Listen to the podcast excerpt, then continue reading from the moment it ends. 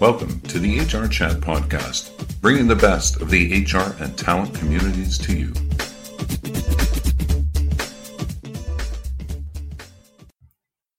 Welcome to another episode of the HR Chat Show. I'm your host today, Bill Banham. And in this HR Chat episode, we're going to hear from Patrick Cournoyer, Chief Evangelist at Peakon, a platform for measuring and improving employee engagement. His passion is to inspire thought and action within the global HR community. He believes that if people love coming to work each day, a business will naturally thrive. As part of his role, Patrick gets to speak with many different people within organizations, from CEOs to managers and employees. This podcast episode is sponsored by Virgin Pulse, the number one global employee well-being solution provider, supporting 7.5 million members in 20 languages across 190 countries. Virgin Pulse offers solutions that deliver on their home base for health vision of simplifying and unifying other point products into a better together ecosystem and transform the mental, physical, financial, social, community, and emotional health of organizations and their people. You can learn more at virginpulse.com. Patrick, it's my pleasure to welcome you to the HR Chat Show today. Bill, thank you very much. Thanks for having me. Tell me a little bit about your career background and your current role at Peakon. Absolutely. So um, prior to working at Peakon, uh, I was vice president of people and learning at a technology startup in San Francisco. And that's actually how I got introduced to Peakon. I was a customer of Peakon's before I joined. Um, the majority of my career has been in people leadership and and people operations. I worked for Virgin America, which uh, some people will know is if you're in, in America, you'll you'll know Virgin America is a an airline uh, that was launched in 2006, and I was on the team that launched that. Uh, spent the majority of my career there. I've worked primarily in the airline industry. Interestingly, I I, I don't have a SaaS background, uh, but um, I'm quite passionate about working for organizations that are very focused on employee experience and as you said earlier creating an amazing place for people to work. So that's how my career led me to peakon. Uh, as i said was a customer of peakon's loved it so much that i moved 5000 miles from san francisco to copenhagen denmark in 2016 uh, i was brought on uh, early at peakon within the first 15 employees to build out what the customer experience was and is today uh, my career progressed over the past couple of years, done different roles uh, at the organization. But now, as you said, I primarily have the opportunity to, to speak about Peakon, to work with our portfolio organizations, and hopefully to help organizations with creating amazing places for, for their employees to be.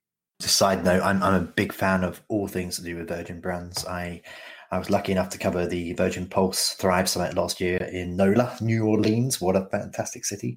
And there, mm-hmm. I managed to uh, get a chance to chat to uh, to Sir Richard Branson. What a ledge! One of the funniest fireside chats I have ever I've ever seen. And uh, listeners, actually, you can check out a couple of interviews with uh, the CEO at Virgin Pulse. Um, the most recent one, I think, was published on June 2nd. Uh, okay, anyway, back to the questions. So tell me a bit about uh, in terms of how it's helping clients with with insights needed to improve business processes in, in real time. How, how is this helping them to react faster during extremely rapidly changing times, right? And and what are what are some of the specific areas that organizations maybe should focus on to build for a successful future in in this altered world of work? Yeah, so uh, Peakon, what we're our passion is uh, is to help organizations with meaningful insights uh, that drive action and, and, the the most impactful action uh, for their organizations depending on where they're at right so what we do is we take employee feedback convert that into meaningful insights and then ultimately empower not only at an organizational level but also at a leader level for for people to drive those meaningful actions so in particular right now how we're helping organizations is to empower their employee voice. Employees are, as we know, we're kind of going through these amazing and, and unprecedented times, and, and the world of work has significantly changed uh, and is fundamentally going to be different for the future. So, how Peakon helps organizations today is by empowering that voice of their employees so that on, in a real time way and in a very intelligent and um, continuous way allow for employees to have their voice heard and to understand what's going on in their business because businesses are changing. And what we're trying to do is empower organizations to make the right decisions on how they're building their new future uh, in the new world of work. And that really is about including employees in that process. And every organization right now is going through fundamental change. So to set organizations up for success in how their future is going to unfold, we really have to understand how employees uh, feel and, and are experiencing uh, their organizations today and, and what they want for the future. Because right now, and, and you probably experience and are seeing this as well, Bill, that people are at the center of organizations' decisions today.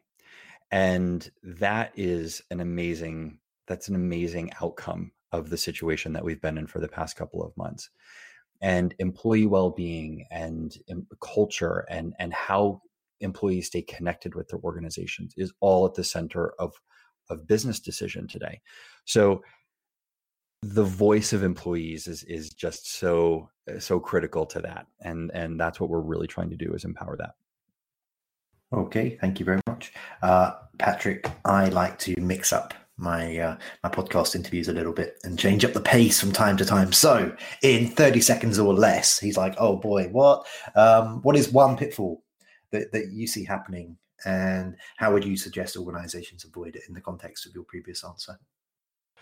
Okay, so one pitfall right now is that uh, organizations are trying to over communicate with their employee group, which is great uh, because the more communications that are happening, uh, the better. However, employees are starting to perceive that a bit as, or could perceive that as monitoring. So, what we have to be really cautious of is uh, employees are worried about how the perception of their productivity is. And what we need to do is not worry about productivity, but more worry about how do we empower employees to make the right decision to give them autonomy, to trust them, and to manage to output as opposed to managing to time because the world of work is just different today. Okay, I think that was about 45 seconds, but you're forgiven because it was a good answer. Sorry. now then, um, as part of my homework ahead of this interview, I was uh, I was reading around some of the the recent posts that you've written. Um, some of those are based on on your awesome new podcast. So congratulations for that. Um, based on your second podcast interview, you, you, you wrote a post on on the Peakon blog called Five Things We Learned About Managing Remote Teams." Patrick, how, how can organisations stay close while workers keep their distance? And what are what, what are some of the challenges of, of managing distributed teams? And I, I guess part of that as well is how can leaders retain a sense of engagement with employees when when, when they are distant? So I, I feel that there's a lot of elements to how how leaders and i think we'll focus primarily on leaders because leaders in organizations have never been more critical than they are today and i think that the role of the leader has also significantly evolved in the past 12 weeks it's actually jumped ahead almost five to 10 years in the future in, in, a lot of ways, as most organizations have in general, just around flexible work and remote working. And uh, we, we've all been forced into, in a, sometimes in an unprepared way, of, of the world that we're in today. So, leaders right now are incredibly crucial in how employees stay connected and how employees remain engaged and how they continue to uh, to to work. And so I think there's a couple of of challenges right now in the workplace. One is employee well-being is top priority, as I said earlier, for organizations. It is not just the responsibility of HR teams to support employee well-being. Now it's the frontline leaders' responsibility to be really well skilled, to be knowledgeable, and also to be confident, to be a leader that can support a team when it comes to their well being. And that is a new skill set that I think many leaders have not really focused as much on in the past because employees have been in offices. We've been able to understand how employees sometimes are just feeling just from being with them personally, you know, in person with them in an office. And so now leaders are trying to connect with their employees or their teams. They're trying to connect with their teams. Their teams are remote. They're trying to understand the feeling of their teams. And we know that right now there's like emotional highs and lows that are just naturally happening with employees uh, and also with leaders. So I think the challenge right now is how do we empower leaders to be truly connected as well being leaders? And how do we do that with a large distributed workforce and a lot of leaders around the world? And that can also potentially put a lot of pressure on HR teams because we're we have to upskill a leadership community uh, fairly quickly. So, uh, one of the ways that I think organizations can can overcome that challenge is there, there's a lot of bench strength within our leadership teams today, and there are leaders in organizations that have been really successful remote leaders for eh, I don't know a year, two years prior to the the pandemic. And organizations that are identifying those leadership skills and those leaders that are really great at empowering autonomy building trust with their with their teams building individualized relationships and building personal relationships with their members of their team to understand their well-being and have that trusted relationship there's that bench strength within organizations today so what what i suggest and what we suggest is understand where those bench strengths are and connect those leaders with the leaders that are new to this. And that peer mentoring not only takes the pressure off of HR, but it starts to create even a more interconnected team of leaders and creates that peer mentorship and raises that skill level of some of these leaders that are now forced into this new world but also you know creates this more focus around employee well-being leaders and, and just i should say well-being leaders because i think that's a significant challenge that organizations are going to face in the future. Okay now in another post uh, summarizing your your third interview you know, of the in conversation with with, with Patrick Cournoyer episode, you, you, wrote for, for senior leaders, there's no instruction manual for leading through a pandemic. And as COVID 19 has continued, business leaders everywhere have had to adapt strategy, adjust processes, and respond to unforeseen pressures and decisions. And you certainly just touched on that a moment ago. Um, yesterday, as, as, we record this one in, in early June, yesterday I, I, I hosted the first uh, UK Innovate Work event, and, and we had we had a speaker who is from a, uh, another company in, in, your space, and um, they, they were saying that um, the feedback that they're they're receiving through their tool shows that actually there's a big disconnect at the moment between what leaders are saying and what employers are, are feeding back around the issue of offering opportunities for employees to reskill and, and remain relevant because this is a big concern for people right you know um, a lot of people have already lost their jobs patrick um, others are lucky enough to, to have retained their jobs, but they're concerned that they they're, they're no longer going to be relevant in six or twelve months' time as automation continues to to to, to, to take pace, um, or perhaps budgets continue to be cut. Are you guys seeing much feedback from employees around a need for for more opportunities to reskill, to to retrain? And is that is there a disconnect from what you guys are seeing between what leaders are saying and, and what employees are feeding back? I wouldn't say so much around reskilling or retraining. I think that there is there prior to the pandemic, we did a study into employee expectations, and there was definitely uh, an expectations difference between what employees were experiencing and what organizations felt that they were providing. We we call it the expectations gap. And we did see that that was getting wider in the data that we had looked at over the past year, that the expectations gap was getting wider.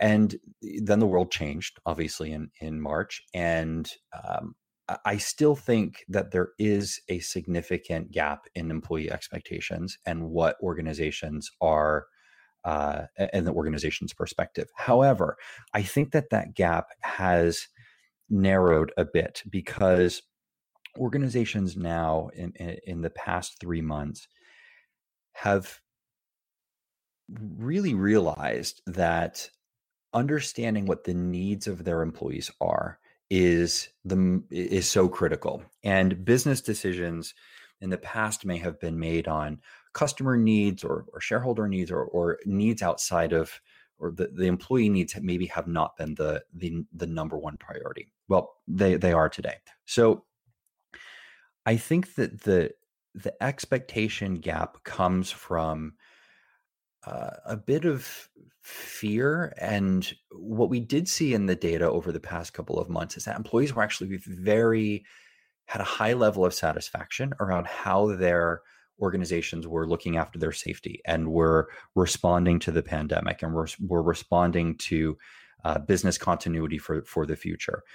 Now we're moving into this next phase, which we're a lot of people are calling it return to work and I yesterday I was on on a session with a colleague of mine, and she made a really good point. She said calling this return to work is also kind of you know it's not really setting the right expectation because it's not a return to work. People have been working, and people have been working, you know, a lot and and quite hard in in difficult circumstances over the past uh, couple of months. So it's almost it's a return to a new normal maybe a return to the office. For many employees that were laid off or furloughed it is a return to work but there are many many employees around the world that have been working and working quite hard. So i think communication and how things are positioned within organizations that's maybe where uh, some of the gap is coming in is just ensuring that how we talk about the situation that we're in how we position what the future is going to be, I think that is a, a big part of it because communication right now and two-way communication is even harder right? Because so many people are just not in an office and and are probably not going to be in office for the foreseeable future. Many companies now are saying well don't even worry about coming back into an office in 2020 and that's months to the end of the year.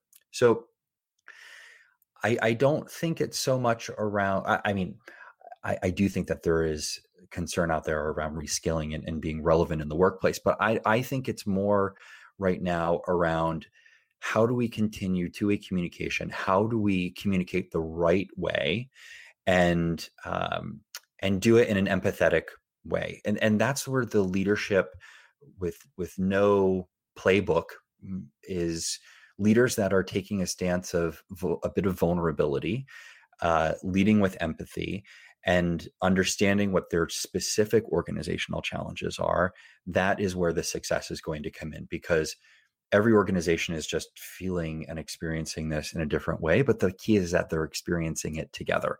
So being able to truly lead in an empathetic and vulnerable way in particular at a senior leadership level, I think that's where the success is going to come in.